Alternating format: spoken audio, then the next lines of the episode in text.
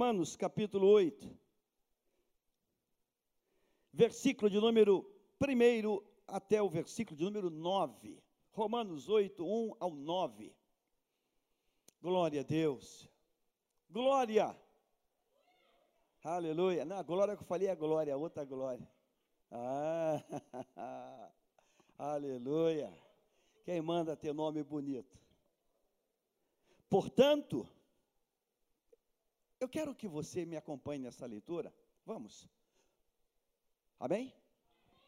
Portanto, vamos embora. Portanto, agora já não há condenação para os que estão em Cristo Jesus. Ah, eu queria que fosse mais, mas vivo isso. Você não tem ideia da dimensão do que você acabou de dizer. Diga, portanto, agora, diga, agora já não há condenação para os que estão em Cristo Jesus. Se tem um texto na Bíblia que o diabo queria apagar, é esse texto. Porque esse texto é um nocaute. Esse texto é um, é um tiro no meio da, da. Eu não sei se ele tem coração, ele não deve ter coração, mas no meio da existência dele. Esse texto é um texto para a gente dizer todo dia, o tempo todo. O tempo todo. Portanto, conclusivamente, eu gosto disso, agora, diga, agora, agora, agora, agora, já não há condenação para os que estão em Cristo Jesus. Tome o seu lugar, sente aí, por favor. Versículo 2. Por quê? por meio de Cristo Jesus, a lei do Espírito de vida me libertou da lei do pecado e da morte.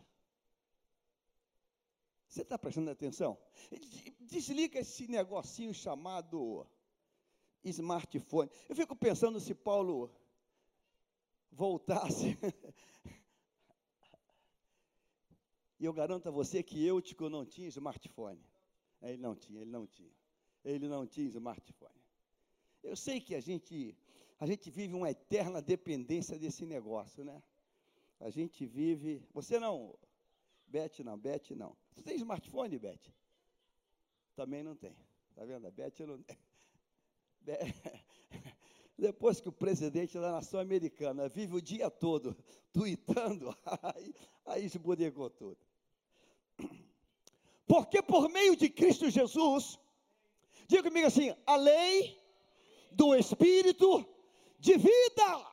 Diga, a lei do Espírito de vida. Diga, me libertou da lei do pecado e da morte. A palavra está dizendo que há duas, há duas, dois lados, duas leis. A primeira é a lei do Espírito de vida e a outra é a lei do pecado e da morte. Tudo na vida é regido por uma lei.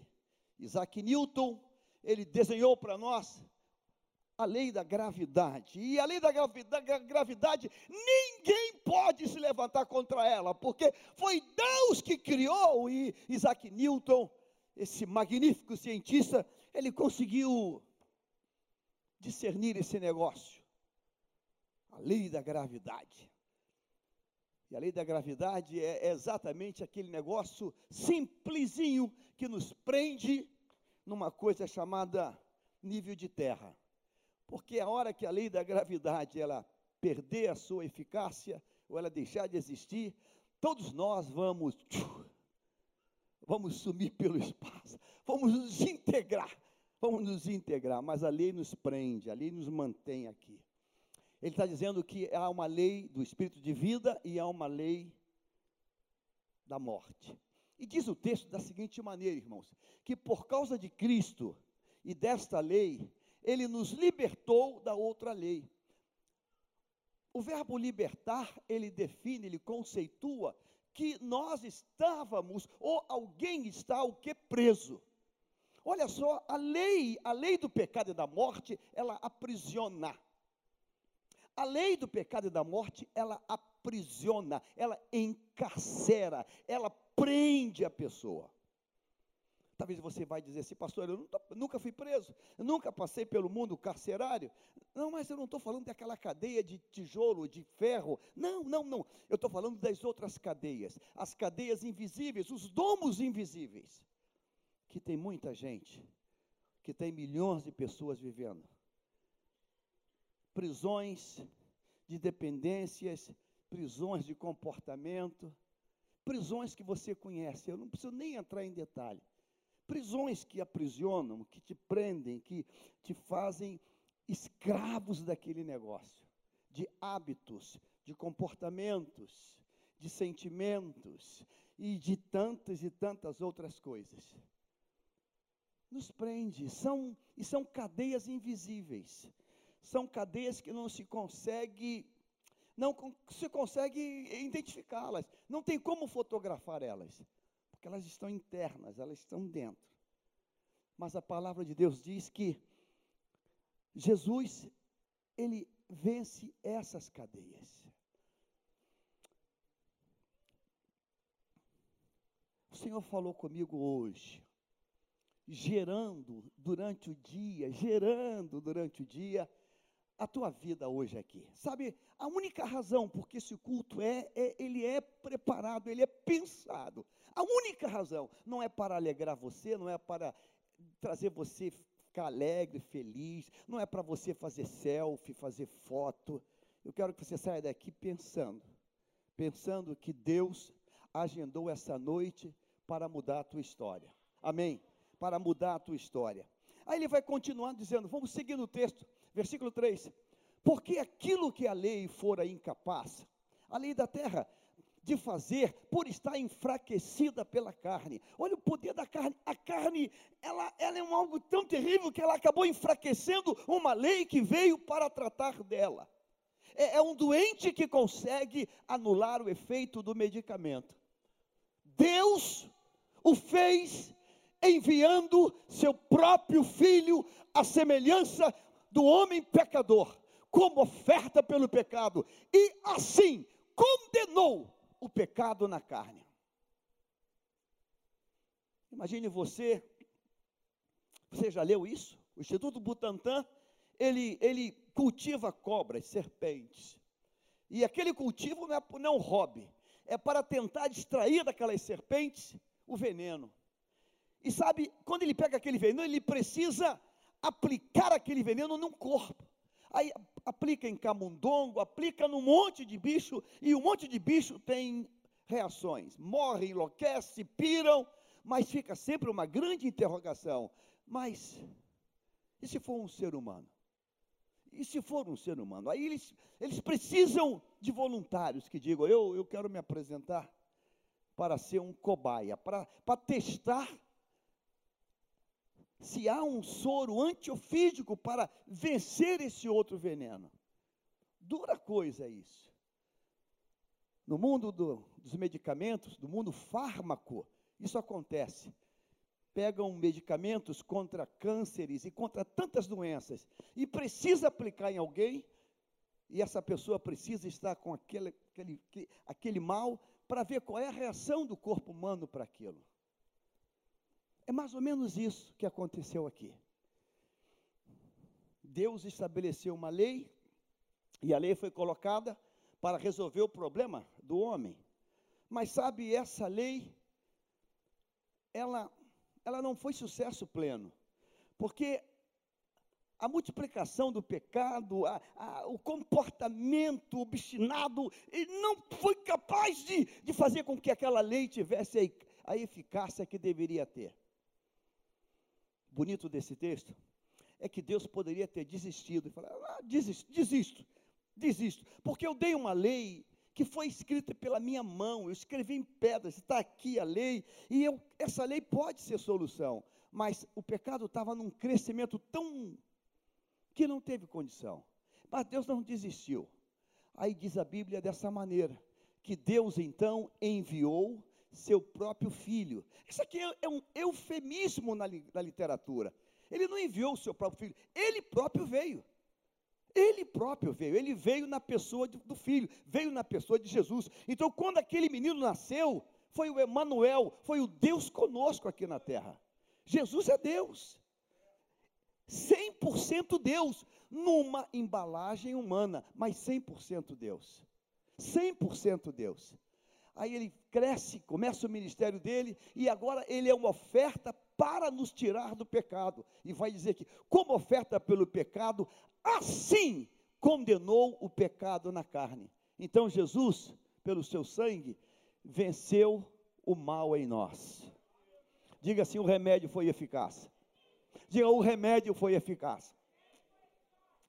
Versículo 4, vamos para o 4 a fim de que as justas exigências da lei, o que a lei exigia, os não, não, não, não, não, não, não, fossem satisfeitas. Porque quando a lei dizia não matarás, e a gente matava, não mentir, e a gente mente, não roubarás, e a gente roubava. Não, nós quebramos todos os nãos, todos os nãos.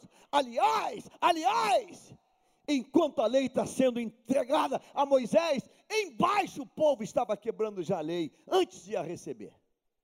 Mas quando vem Jesus, ah, irmãos, o diabo foi envergonhado. Veio um, veio um que não quebrou a lei, e ele cumpriu todas as exigências, que não vivemos segundo a carne, mas segundo o Espírito. Jesus não vivia segundo a carne. Versículo 5, vamos. Quem vive segundo a carne, eu queria agora que você fizesse essa leitura comigo. Vamos. Quem vive segundo a carne tem a mente voltada para a carne, o que a carne, o que? Quem, quem vive segundo a carne tem a mente, a mente, o núcleo, esse cockpit que nos comanda, voltado para o que a carne deseja. Diga comigo assim, mas quem vive de acordo com o Espírito, tem a mente voltada ao que o Espírito deseja. Pensando nesse texto, falei, Deus, me dá uma ilustração para isso. Aí veio assim aquele insight. Coloca na tela, por favor. Coloca na tela quem está no computador para você ver um negócio. Coloca na tela a imagem que eu falei.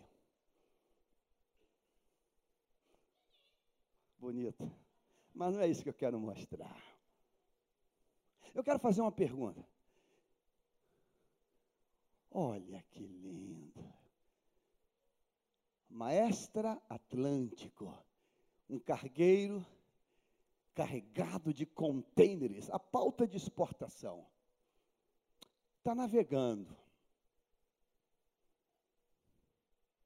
O que faz esse cargueiro, esse, esse gigante de dezenas e dezenas de metros de comprimento, toneladas, toneladas, toneladas de peso que carrega.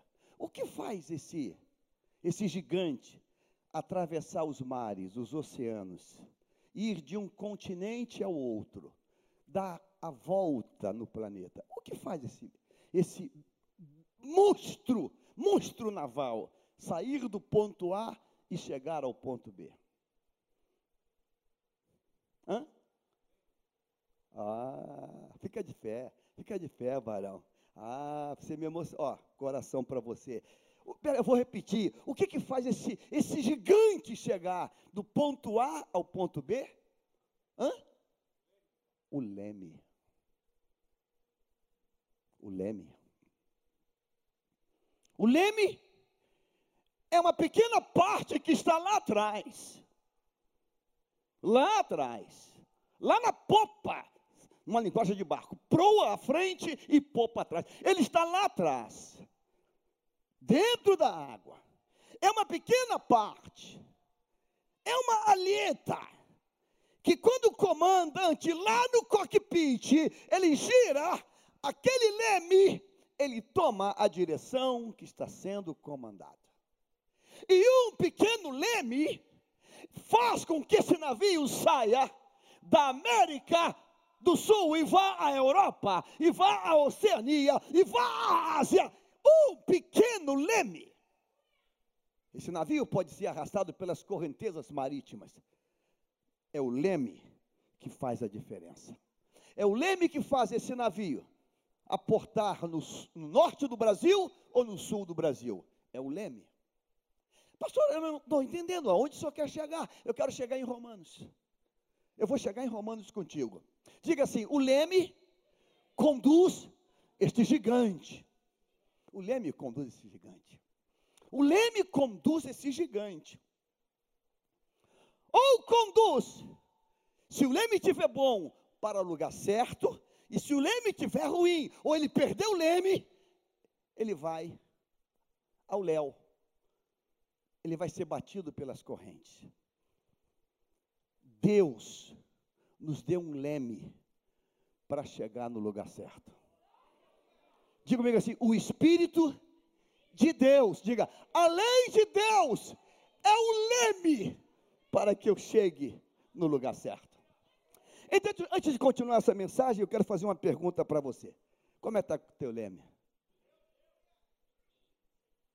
Vamos ler novamente o versículo 5 que nós lemos hoje, Romanos 5.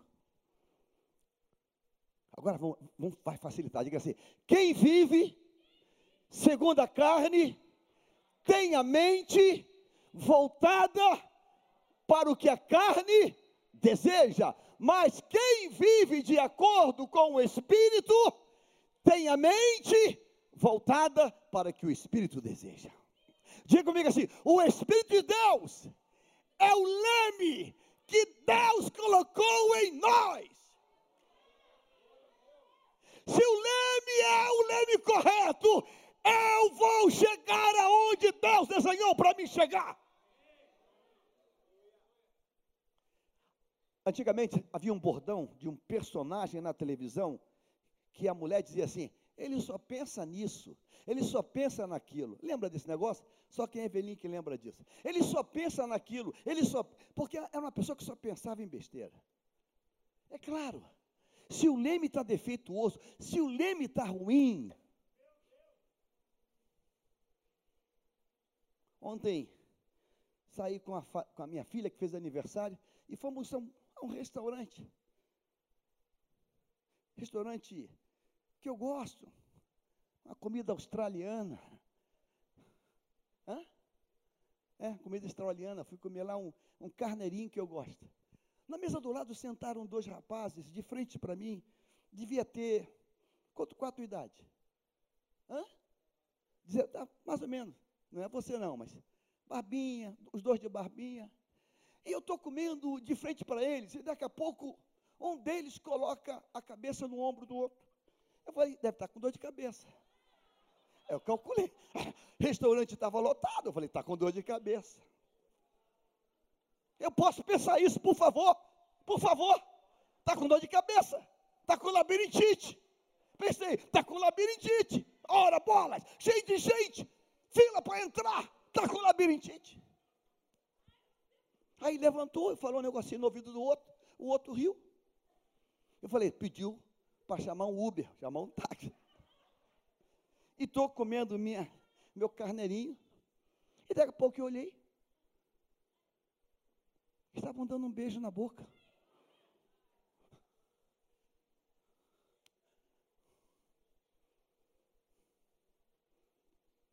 Olhei para aquela cena. O Espírito Santo disse assim: pense em Romanos.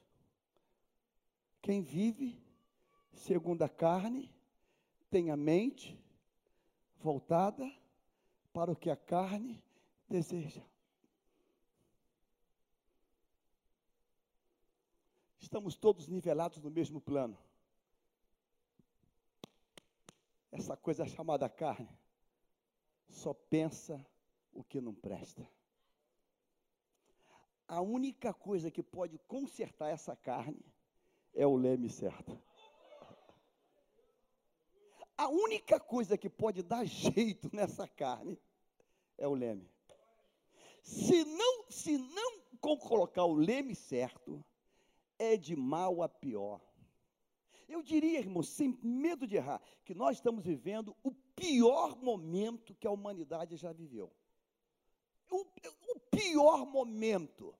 E ainda vou dizer, mas vou mais além. Ó, crack, cocaína e maconha é fichinha perto do que, do que a gente está vivendo. Fichinha, fichinha. Fichinha, fichinha, fichinha. É fichinha. Porque a devassidão moral está num nível. A devassidão moral está num nível. Eu diria que inimaginável. Eu acho que Sodoma e Gomorra é, é, é jardim de infância. Virou jardim de infância. Sodoma e Gomorra, jardim de infância. Mas por que isso, pastor? Porque as pessoas estão vivendo segundo o quê? A carne.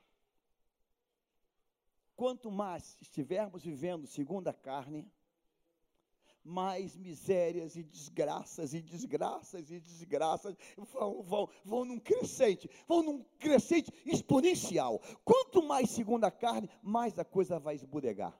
Versículo 6, vamos para o 6.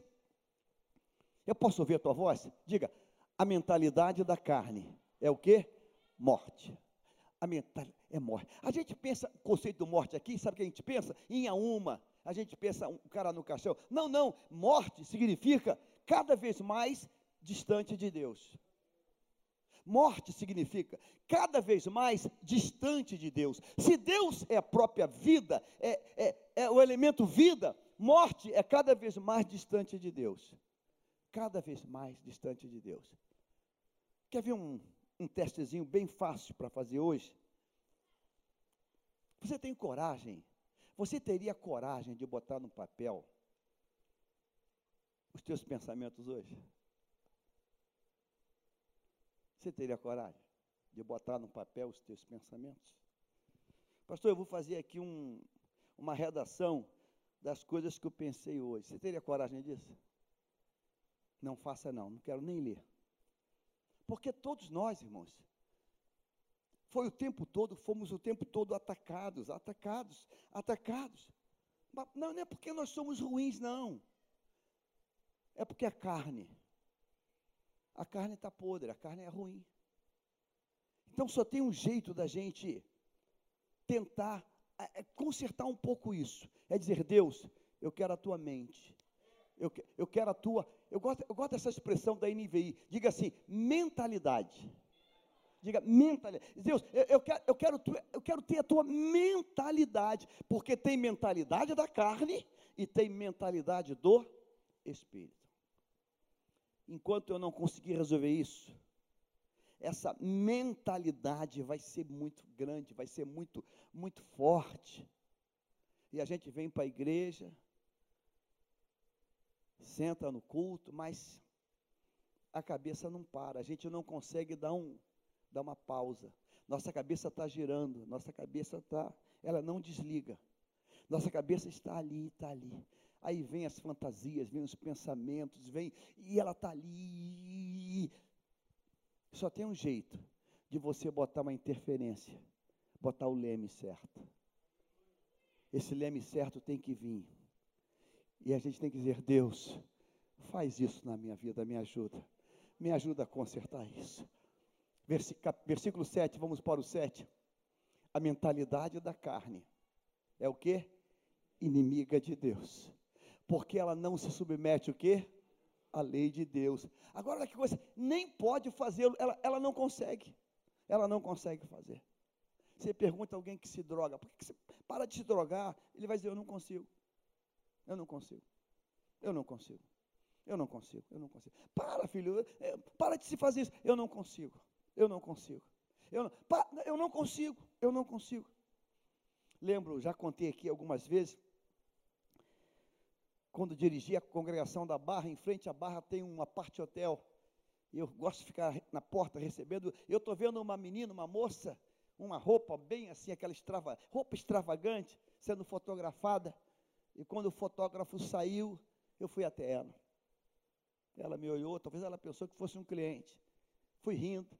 Boa noite, bonitona. Ela olhou para mim.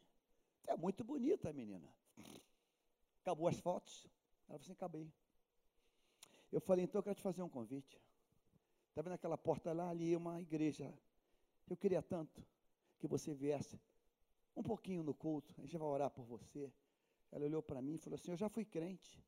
Eu falei: O Espírito Santo já me fez entender isso. E começamos a conversar, ela falou, eu estou desviada. Ela virou uma garota de programa. Ela estava sendo fotografada para levar a foto para um cliente. Eu falei, menina, Deus quer mudar a tua história. Deus quer mudar a tua vida, mas ela acaba dizendo, mas é o meu pagamento, é o meu salário. É da onde eu tiro o meu dinheiro. E eu disse, até quando? A mentalidade da carne, ela é inimiga de Deus. Porque ela, ela não consegue ver lá na frente, ela só consegue ver o benefício agora. Agora, a gente quer o prazer. Agora, a gente quer, quer a curtição. Agora, a gente quer o barato. Agora. Mas esse agora acaba e chega a conta. E quando a conta chega, não tem como escapar. Então eu quero pedir a você que veio hoje aqui, que você diga: olha, Satanás, essa mentalidade que está aqui, ela vai ser trocada. Deus vai trocar esse, esse chip. Deus vai trocar esse chip. Vou usar uma palavra aqui da moderna de hoje. Diga comigo assim: portabilidade. Deus manda dizer isso hoje, é um insight que chegou agora. Diga assim: Deus vai fazer a portabilidade, vai trocar o chip do inferno pelo chip do céu. Deus vai trocar hoje, vai, faz, vai trocar esse chip do inferno, essa mentalidade do diabo, e vai botar uma mentalidade divina. Diga amém. Versículo 8, vamos para o 8. Todo mundo junto agora, vamos quem é dominado pela carne, por mais que queira, não pode, porque desonra a Deus no próprio corpo, desonra a Deus na mente, nos olhos, no pensamento, desonra a Deus o tempo todo, porque está dominado pela carne. Mas é possível vencer a carne.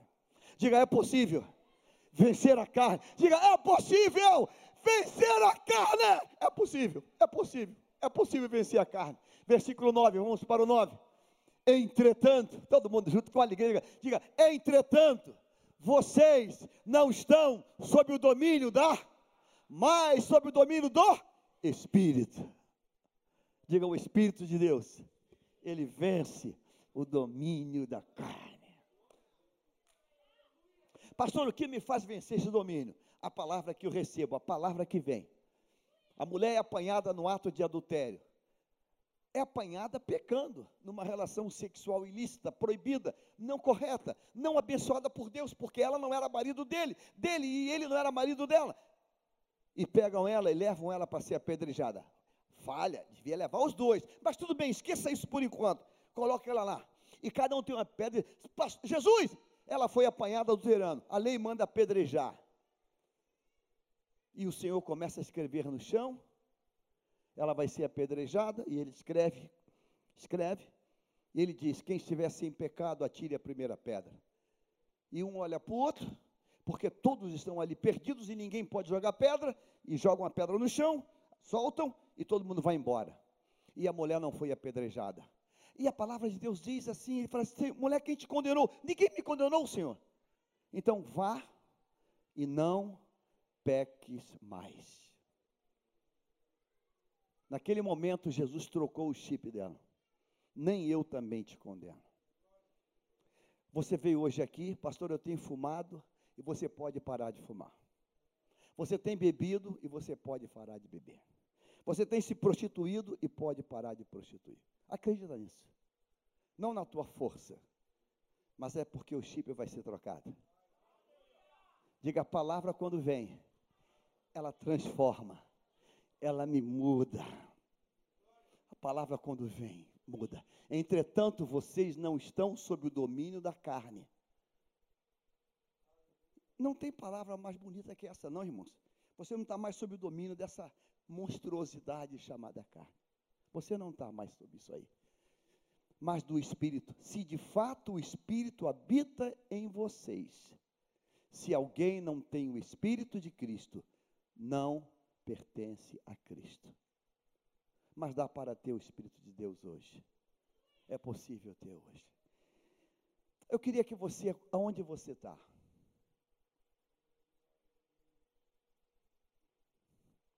Reconhecesse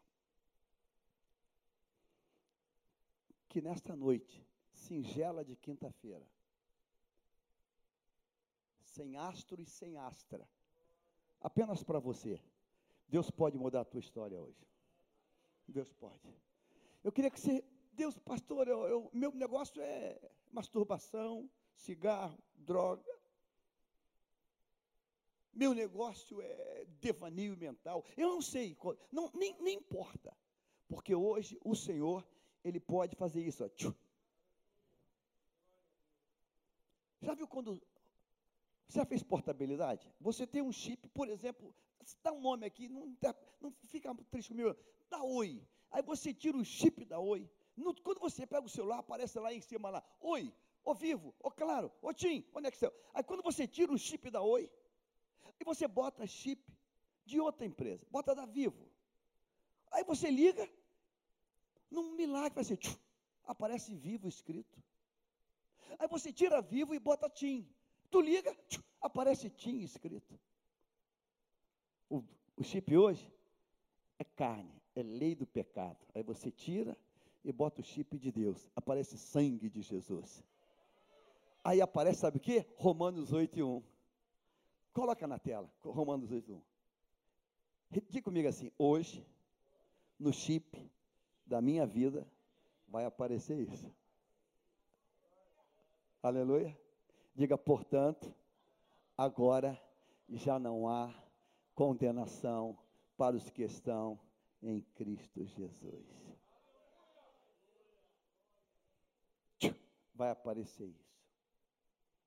Vai aparecer isso. O endemoniado gadareno tinha uma legião. Possuído por demônios. Vivia pelado, dormia no cemitério, cheio de hematomas e de marcas. Aí o Senhor chega lá, tira o chip do capeta, uma legião de demônios sai, ele é liberto, bota roupa, se veste, perfeito juízo e chega em casa. Eu fico pensando alguém assim, ué, quem é esse cara? Arrumado de roupa, vestido, falando normal? É, parece com aquele que era. Não, eu, eu era eu mesmo, mas o ah, que, que aconteceu? Ele trocou o chip. Ele trocou o chip. Teu chip vai ser trocado hoje. Você que vive falando palavrão, você que é desbocado, desbocado, teu chip vai ser trocado hoje. Você que vive, pastor, eu não consigo, eu não consigo. Você vai ser mudado hoje. Amém, irmãos? Você crê nisso mesmo? Crê de verdade? Quantas pessoas estão aqui hoje que ainda, ainda não passaram pelas águas, não se batizaram? Pastor, eu não, me batizei, eu não me firmei ainda. Levante a mão assim uma pessoa. Onde está a segunda pessoa? Pastor, ainda não me batizei. Duas pessoas. Você não se batizou? Vou falar em espanhol. Eu não creio. Eu não creio. Eu não creio. Onde está a segunda pessoa que não se batizou ainda hoje? A terceira pessoa. Pastor, eu tenho frequentado, mas não me batizei ainda. Sabe por quê, irmãos? Porque você também não.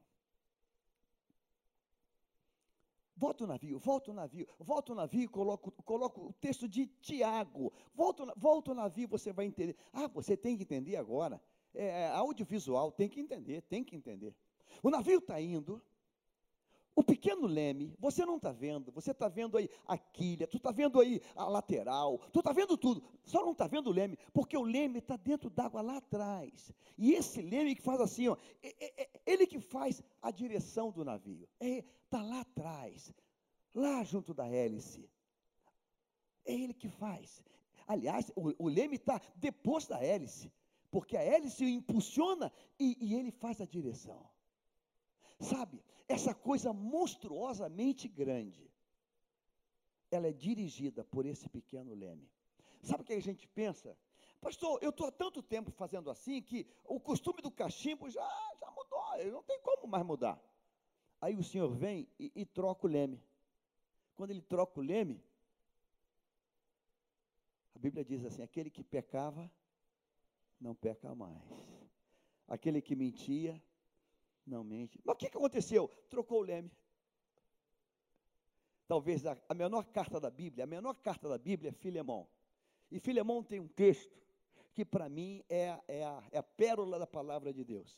Paulo faz uma carta para Filemão de um ex